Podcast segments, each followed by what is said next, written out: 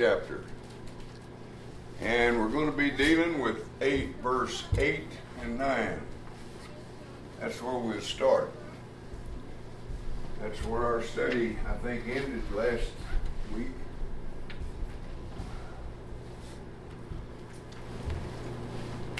Now keep in mind, verse 1 of this chapter, Paul said, Now concerning those things whereof you wrote unto me. And so the Corinthians had written a letter to him, and they'd ask him certain questions. We don't have a list of the questions that they ask, nor do we need them. If we needed those questions, uh, uh, the inspiration of God would have seen to it that they were in there. But they're not in there. But in this chapter, Paul deals with questions that they had uh, in the situation that they were in at that time about marriage. Now remember, uh, Corinth, because of its location, it's a gathering, a settling pot, or a gathering pot for all the pagan ideas of the world. And so there's all kinds of strange teachings about marriage, divorce, and all of that, uh, that which was there at Corinth. And so out of that background, Paul is answering their questions. Uh, now, to the unmarried and the widows, uh, in verse 8 and 9, uh, he says, But to the unmarried and widows I say, it is good. Now, notice that the same thought that he had back up there in verse 1, he said, It is good. This is the second time he says it. It's good for them to remain unmarried as I am. Verse 9, but if they cannot contain, control themselves, they should marry. For it is better to marry than to burn with passion. Now, having said that, uh, here's where I'd like to comment on this in a very brief way.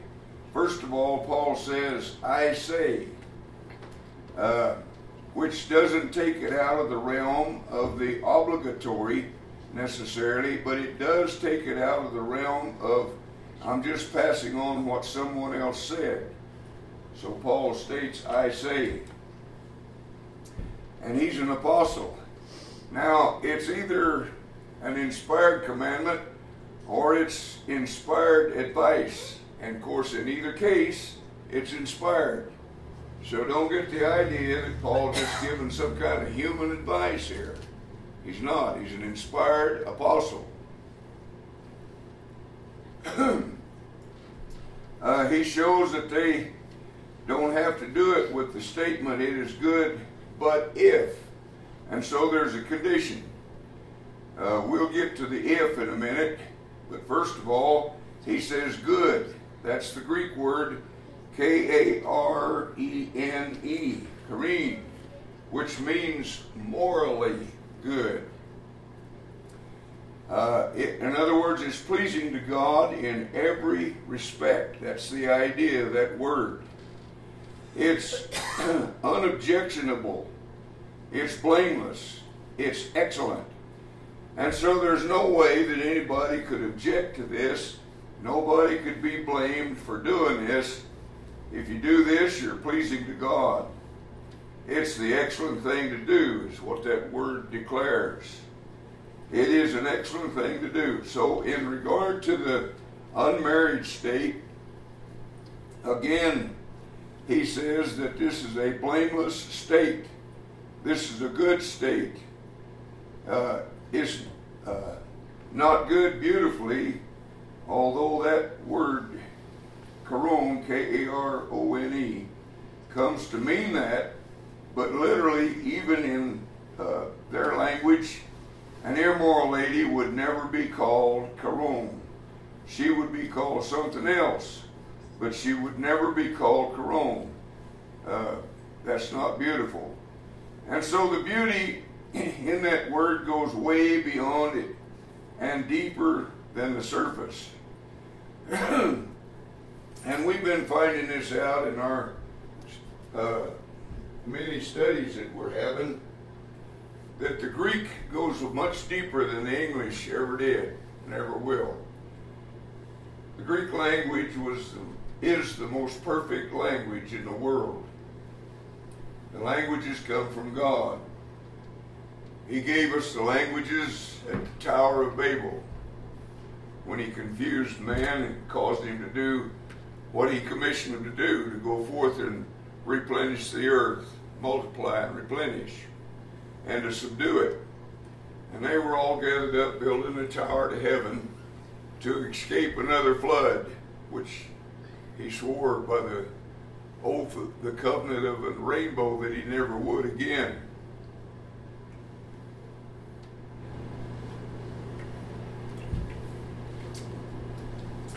Now, this book both urges celibacy and it urges marriage with a third person imperative. It urges marriage with a third person imperative that cannot control. Uh, he says, in this, in, reg- uh, in this, to remain unmarried.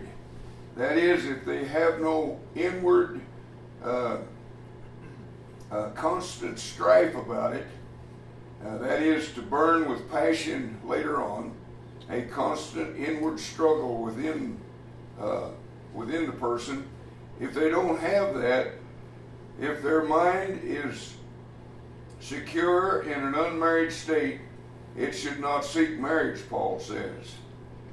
I think a lot of that, or I know that a lot of that, is because of the present situation in the city of Corinth as he writes, uh, for what he will say uh, to the young ladies in, in Ephesus, as is recorded in 1 Timothy 4, verse 3, he tells the young ladies to get married. And so he will tell them it's good for them to get married. He tells them, unmarried and widows, he tells them that it's good for them not to marry. Uh, and of course, that conjoins his statement that he made in the sixth chapter. You remember in verse 11? He said, All things are lawful, but not all things are uh, desirable uh, under the circumstances. Not all things are expedient, is what he said, actually. But it means desirable here under the circumstances. What existed there at Corinth situation there. So, Paul, when he adds this word good, he immediately gets it by one gate, the lawful. And he says, Now to me, it's ex- uh, expedient for you not to marry, but all things are lawful. But to me, marriage is not expedient right now under the present circumstances there at Corinth. And then he goes ahead with a but if. He says, but if. Uh, immediately we know there is a choice to be made. And so again, he's not dealing with commandment, he's dealing with concession. Uh, if he gives them a choice, don't they have a choice? Well, certainly they do. And that's what he's saying here. He says, but if they cannot control themselves, uh, that is in an unmarried state if they if they should marry for it is better to marry than to burn to burn in passion desire. Now he thinks what's better than marriage uh, being single. That's what he said. But if they cannot contain themselves what is marriage better than? It's better than burning with passion uh, that constant inward struggle within a person. And so, if a person can live without that constant inward struggle, Paul says it's good. It's absolutely non objectable. Nobody could ever object. It's blameless. It's excellent. It's morally right for them to never marry. But if they could not handle the pressure, he urges marriage. It's good either way. so neither one of which is bound uh, on the saints. Neither the single state nor the marriage state is bound on the saints. He says, as far as he, by uh, inspired advice, and I think again, as you read on in regard to the present, he says, My singleness is preferable, preferable to marriage, but marriage is preferable to burning.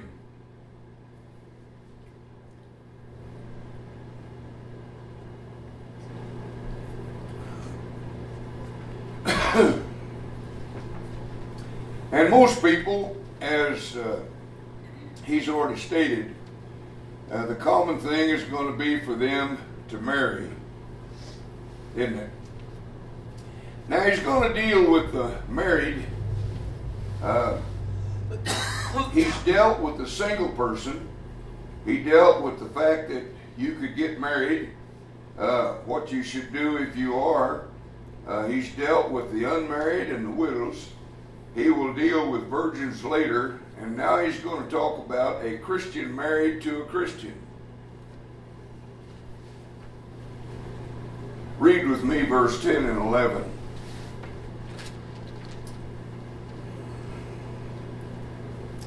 And unto the married I command, yet not I, but the Lord.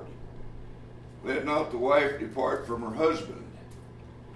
But, and if she depart, let her remain unmarried or be reconciled to her husband. And let not the husband put away his wife.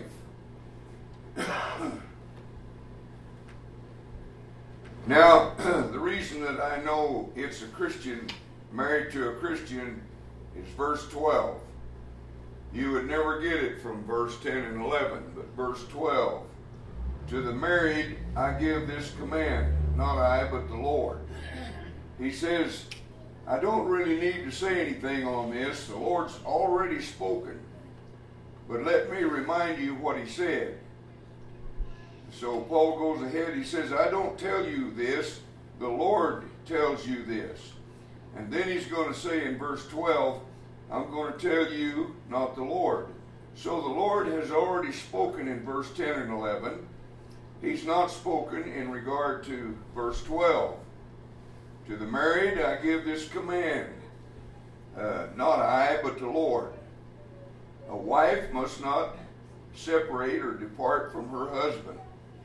Verse 11. But if she does, she must remain unmarried or else be reconciled to her husband. And a husband must not divorce his wife. And so Paul makes the statement uh, to this uh, lady she must not separate. That's the word C H O R I Z O in the Greek. I can't even pronounce it. But that's how the transliteration is of its spelling. And this is, even now, the legal word for divorce. There's an argument in the Brotherhood that, sep- that separation is here and do not divorce. That's an old argument that's been going on for a long time and it needs to be settled. And Paul will settle it here with this one word. In my judgment, the Bible knows nothing about legal separation. You'll not find that anywhere in the scriptures. There is no legal separation. It's only known, uh, it only knows the divorce. I think separation is more ungodly than divorce because you're not admitting the truth, and that's also complicated your sin then. Now, what he says in the latter part of verse 11, he says the husband must not divorce his wife. And that's the word A P H I E M I, however you pronounce that. And that's uh, one only, uh, that, that one word only means divorce.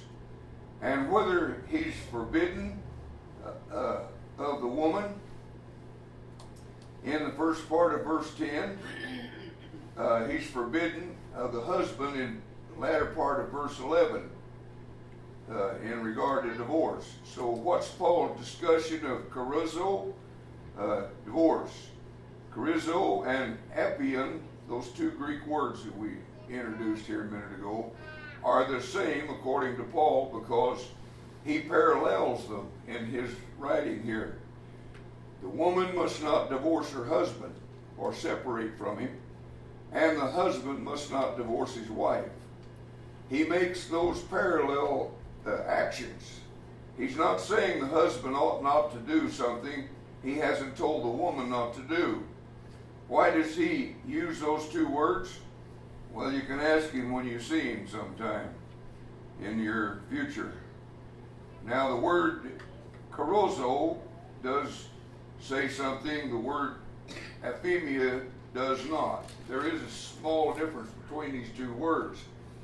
It gives the idea of distance, of breaking something, where divorce, aphenio, is more a legal document, signing type thing. But they both end up, the husband and wife, not being husband and wife anymore, don't they? They are still divorced. One stresses one feature of divorce, the other stresses another feature of divorce. Charuzo stresses the idea that I'm no longer with you. Aphemia is a document that proves we are no longer husband and wife. Uh, it's more of a legal term, you see, where the other is more a practical term. But they're parallel. It's interesting to find out in Arndt Gingrich's his word study that charuzo had a had since become a legal term, like uh, split has nearly become a legal term today in our courts. A split up. Now, how do we know this is a Christian married to a Christian? Well, verse 12 says, To the rest I say, if any brother has a wife who is not a believer. So the married up there in verse 10 is not all the married, is not all the married, is it? So verse 12 talks about the other side of the marriage picture, a believer and an unbeliever. And in the church, you've got uh, believers married to unbelievers. And who else would uh, believers be married to as an unbeliever? I know that uh, is simplistic. Maybe it gets us to see what said in verse 12, and that is believers uh, being married to unbelievers. And so we've got the marriage, uh, married broken down in two groups uh, the married and the rest. That's the way he breaks them down. To the married, he says, I say this, and to the rest I say this, in verse 12. So, verse 10, he's talking to the married. In verse 12, he's talking to the rest. Now, if the married are all the married, the rest are who? The unmarried. But are the rest the unmarried? No, the rest are Christians married to non Christians. If that's the rest, who is this group up here that's different from the rest since they are married? Uh, since they are married, well, they're Christians married to Christians. In verse ten uh, and eleven. Now, if you do what he said not to do, if you do divorce, then remain unmarried, he says, or else be reconciled. Reconciliation is urged. Now, I think the reason for that is uh, these people want free from the wife, or and and we're so glad that they now could live this holy celibate life. And Paul says that's not God's intent. And by the way, that's the opposite of what he told the Jews in Deuteronomy 24. If you go back and read that, uh, he said, If I give a lady a bill of divorcement and put her away, I could never have her back. but in this case, you can be reconciled. So he's trying to hinder divorces. why he said that. And this one here is trying to regulate the divorce. That's why it's the opposite that you find in Deuteronomy 24. Had Moses been addressing a situation that already existed, then he probably would have said what Paul said here. But to hinder divorce, God made a law back there. Uh, since uh, their children, they're childish and don't understand everything that we understand about marriage and divorce. We're all educated and understand all perfectly, but they did not. And so he says that's reconciliation is the desire of God when a Christian divorces a non Christian. Now, hang on because God never has demanded all of his desire, uh, desires. We're going to find out later that God's going to say, Have you been loosed from a wife? Then don't seek a wife. But if you're married, if you uh, marry, you have not sinned. And so he's going to add something to this later on. So don't think you've studied it all yet. Uh, just don't draw uh, doctrines in your mind just yet. Just try to learn what he said. Let the experts write the books and draw the doctrines. and so, what God is saying is God wants his people to live in a kind of uh, peace. He's ordained for them, and that's the reason for the marriage situation. Uh, so, reconciliation, the very word would say that, wouldn't it? Peace. So, what's the Lord desire for the lady that's divorced her husband? Peace. Now, hang on to that when we get into verse 12. Now, what uh, what Paul said to the Corinthian, uh, to the Christian married to the non-Christian so far is exactly what Jesus said to the Christian married to the Christian in verse 10. Jesus has regulated the marriage of one Christian to another with the statement, don't divorce. Paul has regulated the marriage of the Christian to the non Christian with the statement, do not divorce.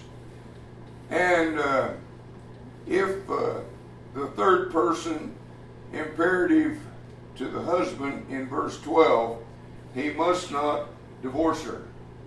And to the woman or the wife in verse 13, she must not divorce him. A negative is added, uh, negative uh, participle. But the verb is in the third person imperative, spoken to the believer, uh, believing man. Don't divorce her. Spoken to the believing woman, uh, the believing woman, do not divorce him. Uh, you probably don't know why I'm making such a big point of all this, but you will in just a minute. All right, he talks about the reason for uh, continuing that marriage. Not just the commandment, don't do it, but in verse 14 he says, don't divorce the unbeliever. For, and there's the reason why. The word for means the reason why. The unbelieving husband has been sanctified through his wife, and the unbelieving wife has been sanctified through her uh, uh believing husband. Otherwise, your children would be unclean. But as it is, they are holy.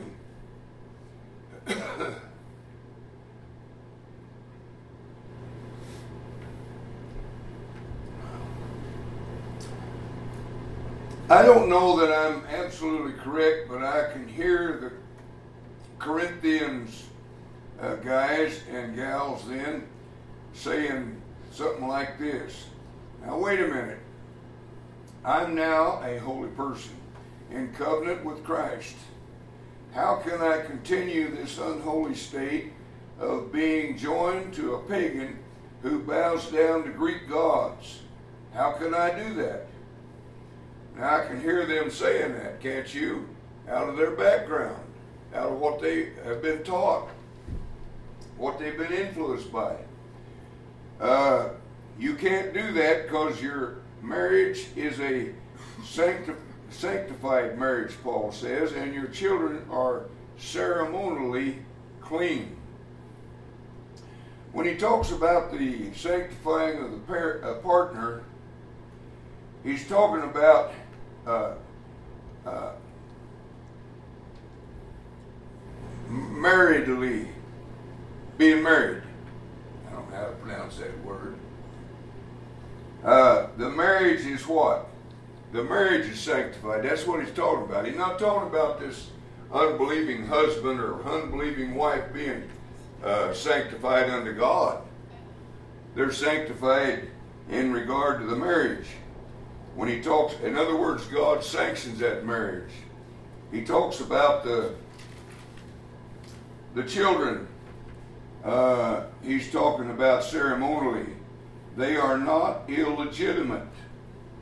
There's all kinds of doctrines that came out of the psychology and the philosophy of those Greeks. And you can see how that would resurrect in the church. Why, if you're married to an unbeliever, your children are illegitimate. You can see why Paul had to write what he did to these folks.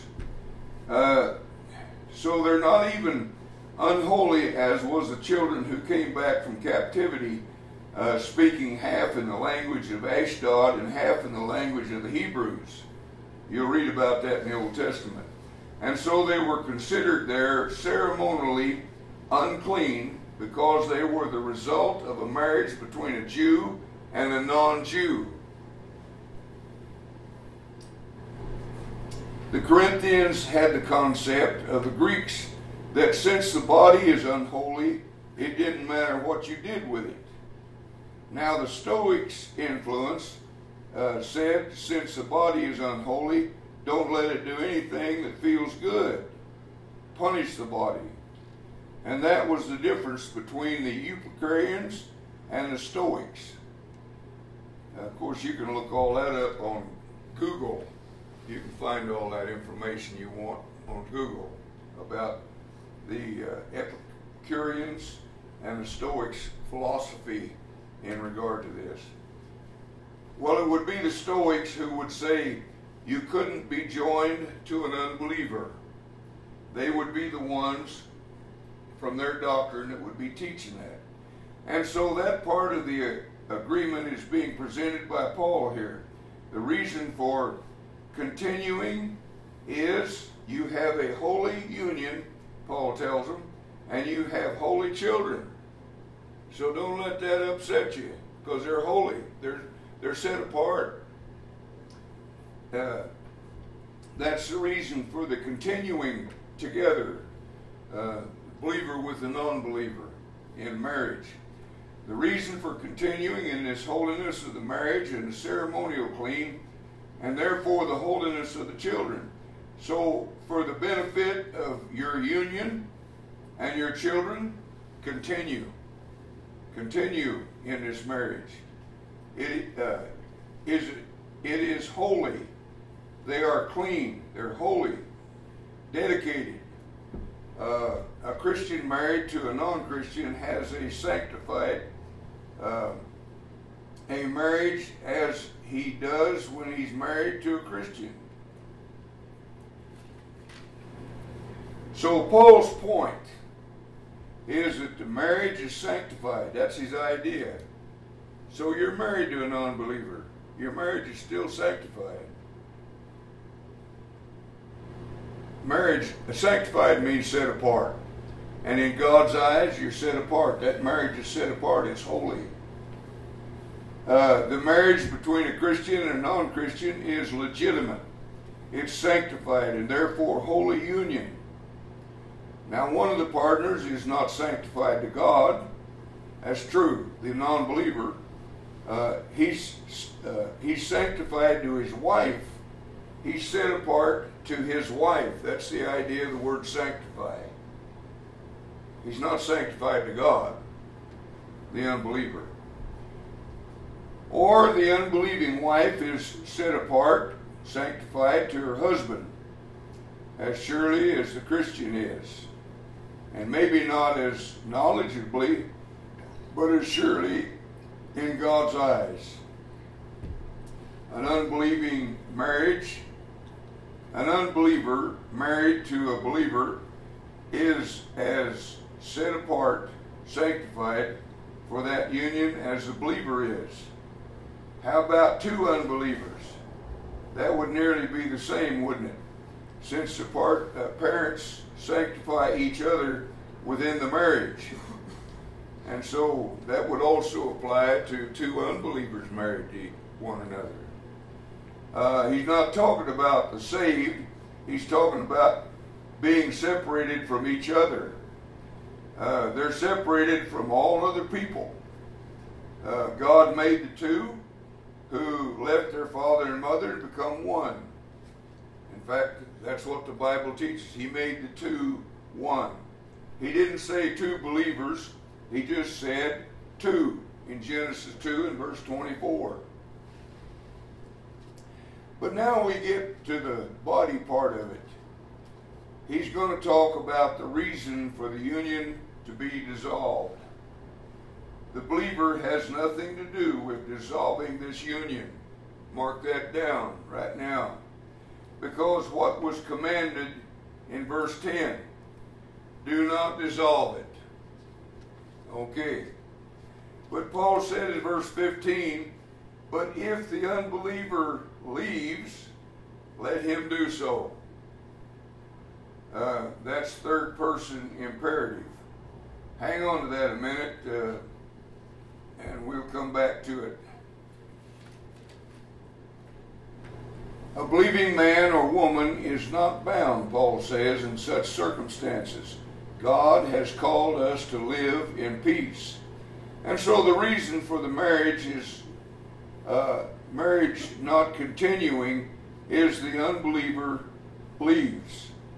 That's the word C H O R I Z E T I A which is just third person imperative of C H O R I Z E T H O. Now, what did C H O R I Z E T H O mean back up there in verse 10? It meant divorce, separate. If the unbeliever is separated, and by the way, that's the word Jesus used when he said, what God has joined together, let not man put asunder. That word carusio uh, is that word that he chose. And so, whatever Jesus told them to do, the Holy Spirit is telling this unbeliever to do. Now, Paul's already said that Jesus talked uh, to what union? Uh, what union did Paul say Jesus spoke of? I say this, but uh, not I, but the Lord. Christian married to a Christian. Now he's talking about uh, talking to the, listener.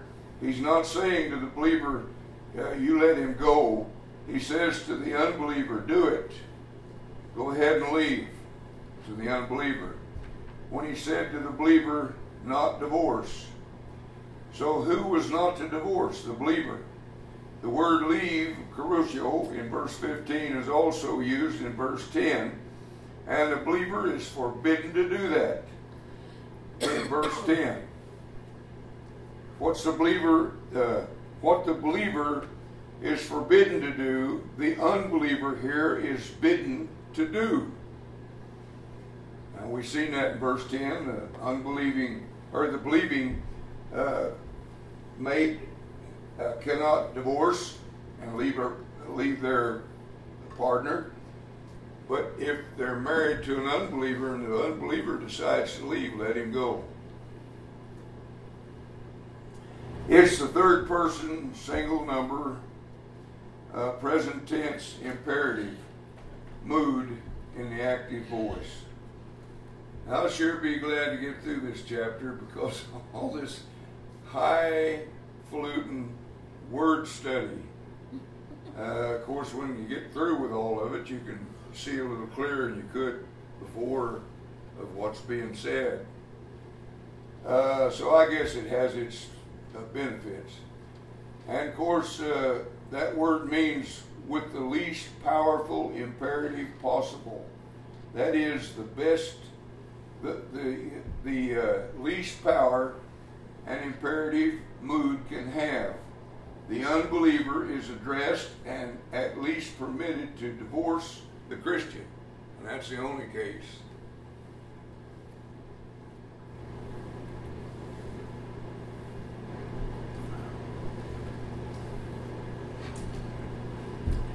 Now, there are 17 uses of the third person imperative here in chapter 7.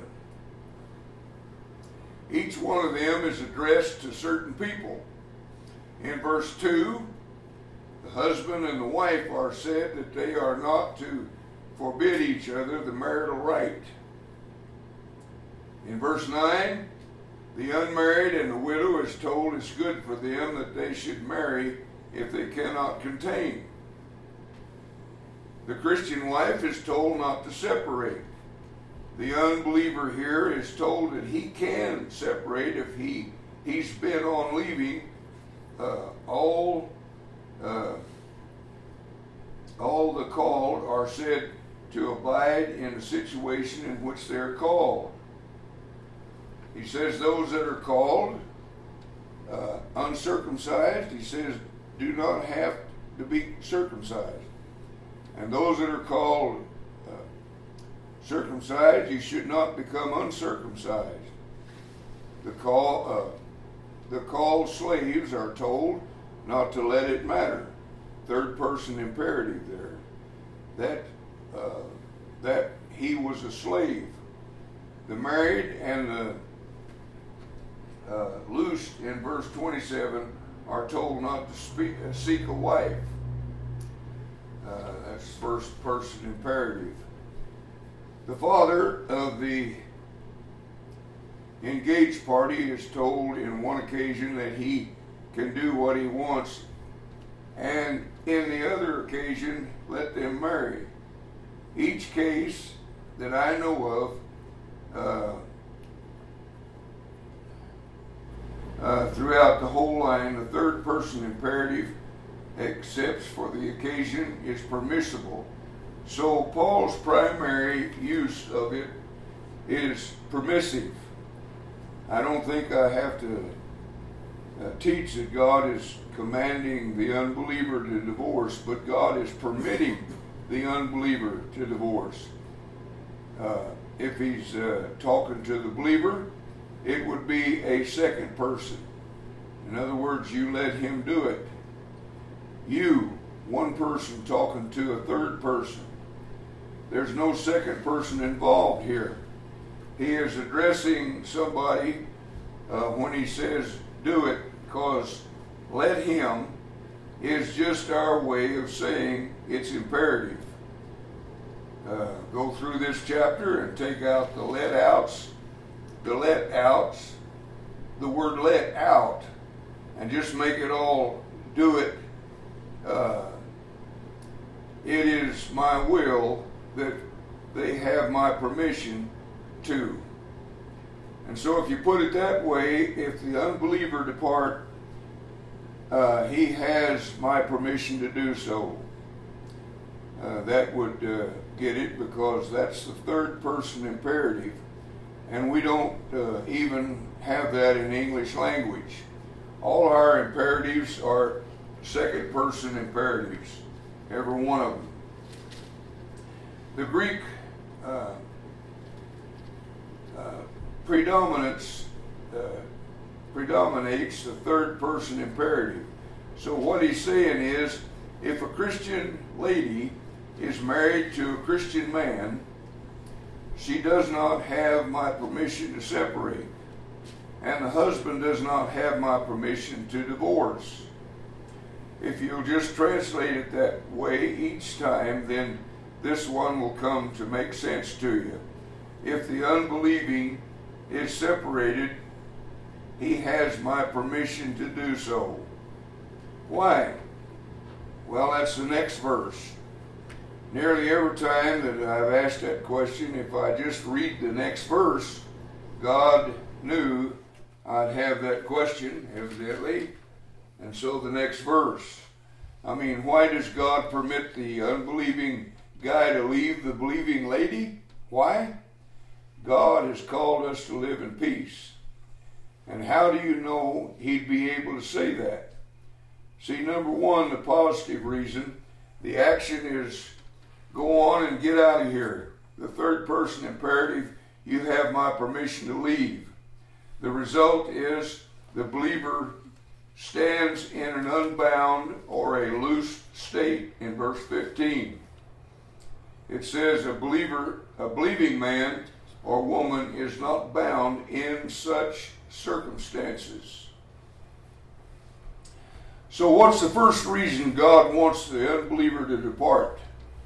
So that the believer will not be bound to the rascal who doesn't want to stay.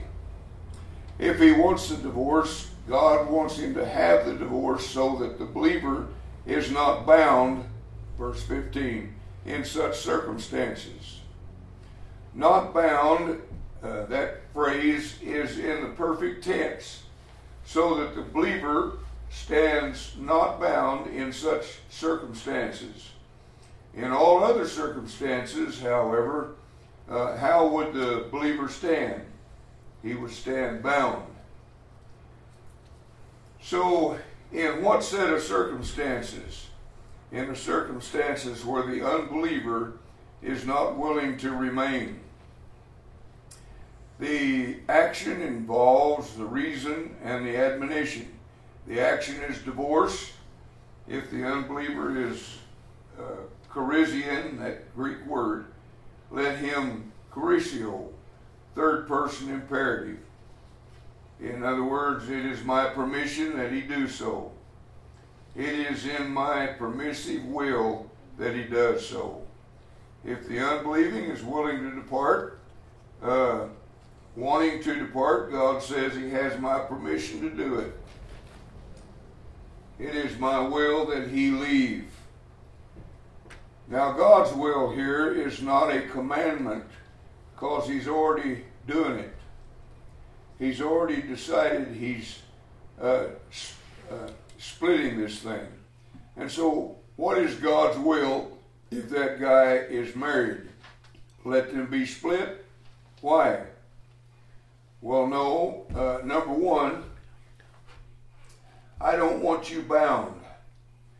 He says the believer is not bound in such circumstances. So, number one, God don't want you bound. Now, without those circumstances of the unbelieving depart- unbelievers departing, the believer would still be uh, what to the unbeliever? Still be bound. Because Paul said, or God said through Paul, don't divorce. What is the rule to the believer? Don't divorce. What is the permission to the unbeliever? Do it. Why? Because I don't want the brother bound. That's number one. Number two, I have called you to peace. I want you to have peace. And so God said the result of it is you stand in an unbound state. The reason is God wants his child in a situation of peace. Negatively, how do you know uh, you'll be able to save him anyway? Uh, can't you hear some people saying, uh, you ought to tolerate that little boy and stay married to him? You may be able to win him to Christ. Paul says in verse 16, don't think that way. Don't think that way at all. He said, how do you know, wife, whether you will save your husband? How do you know, husband, whether you will save your wife? Uh, you follow them in their immorality, is what happens. You'll follow them into their immorality most of the time because evil communication, evil companionship corrupts good morals. That's 1 Corinthians 15 33.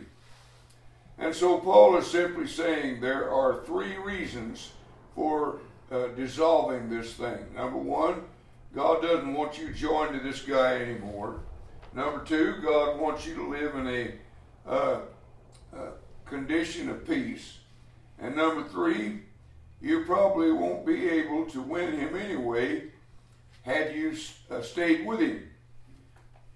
Now, that's three reasons for God's permissive imperatives. And so the divorce is in the mind of the unbeliever, not the believer, in regard to verse 12. Now, I'm sure it's God's permissive imperative because God hates divorce. Why the permission? He gives three reasons. Now, we in the church, the family of God, don't all agree on this. But if I'm, uh, if I have not uh, exegeted the text, I need to be convicted of it. Uh, I've presented it the best I know. That text is in its original language and its original setting. I've been wrong before, and I'm wrong. I could be wrong right now. I just don't know uh, what I'm wrong about, or I'd correct it. And as soon as I find out that I'm wrong uh, about about it, I'll change, and I'll. Uh,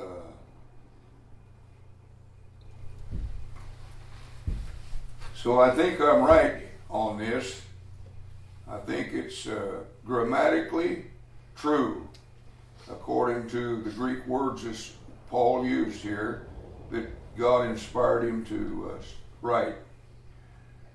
I think it's textually true. I think it's biblically sound. And uh,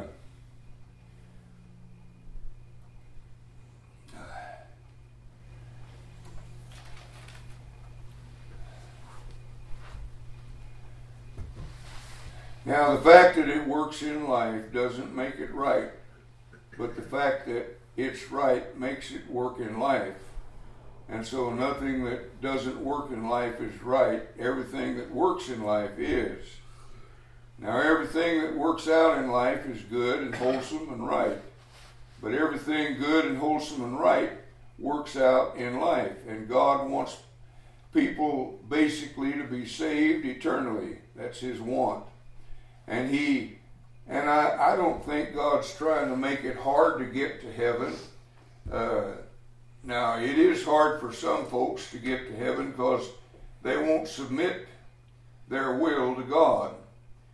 But I think God has done everything He can do to make it relatively easy for us to, to preach it.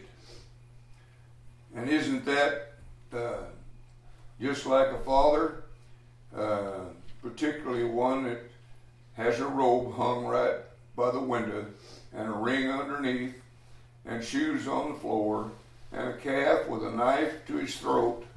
I mean, that's the kind of father uh, a father is really interested in people being saved. Is the one like you read about in the prodigal son.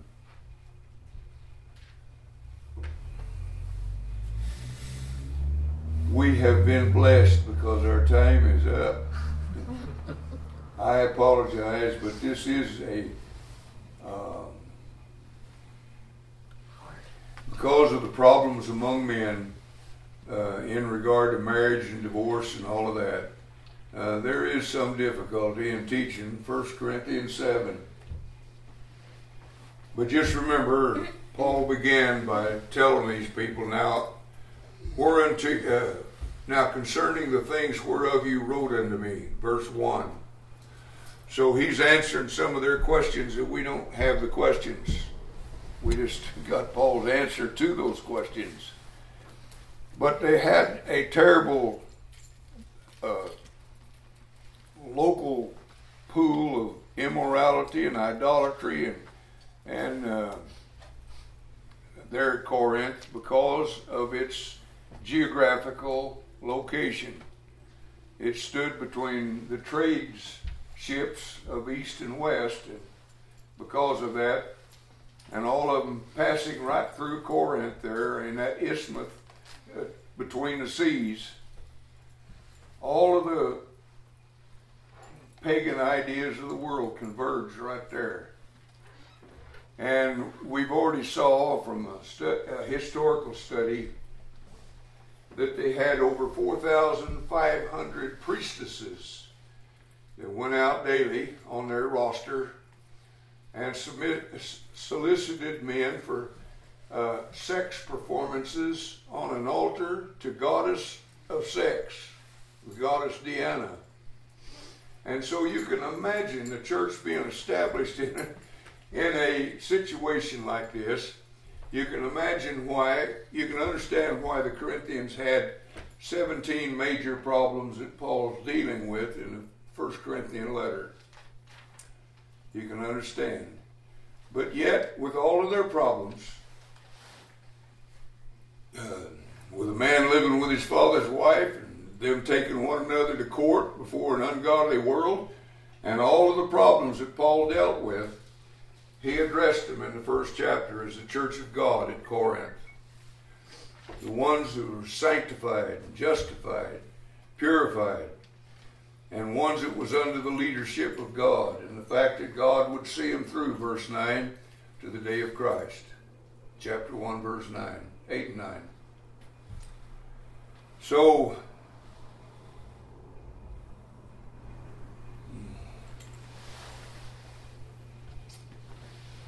we'll take up next week, right there, with the call of God beginning in verse 17 through 24.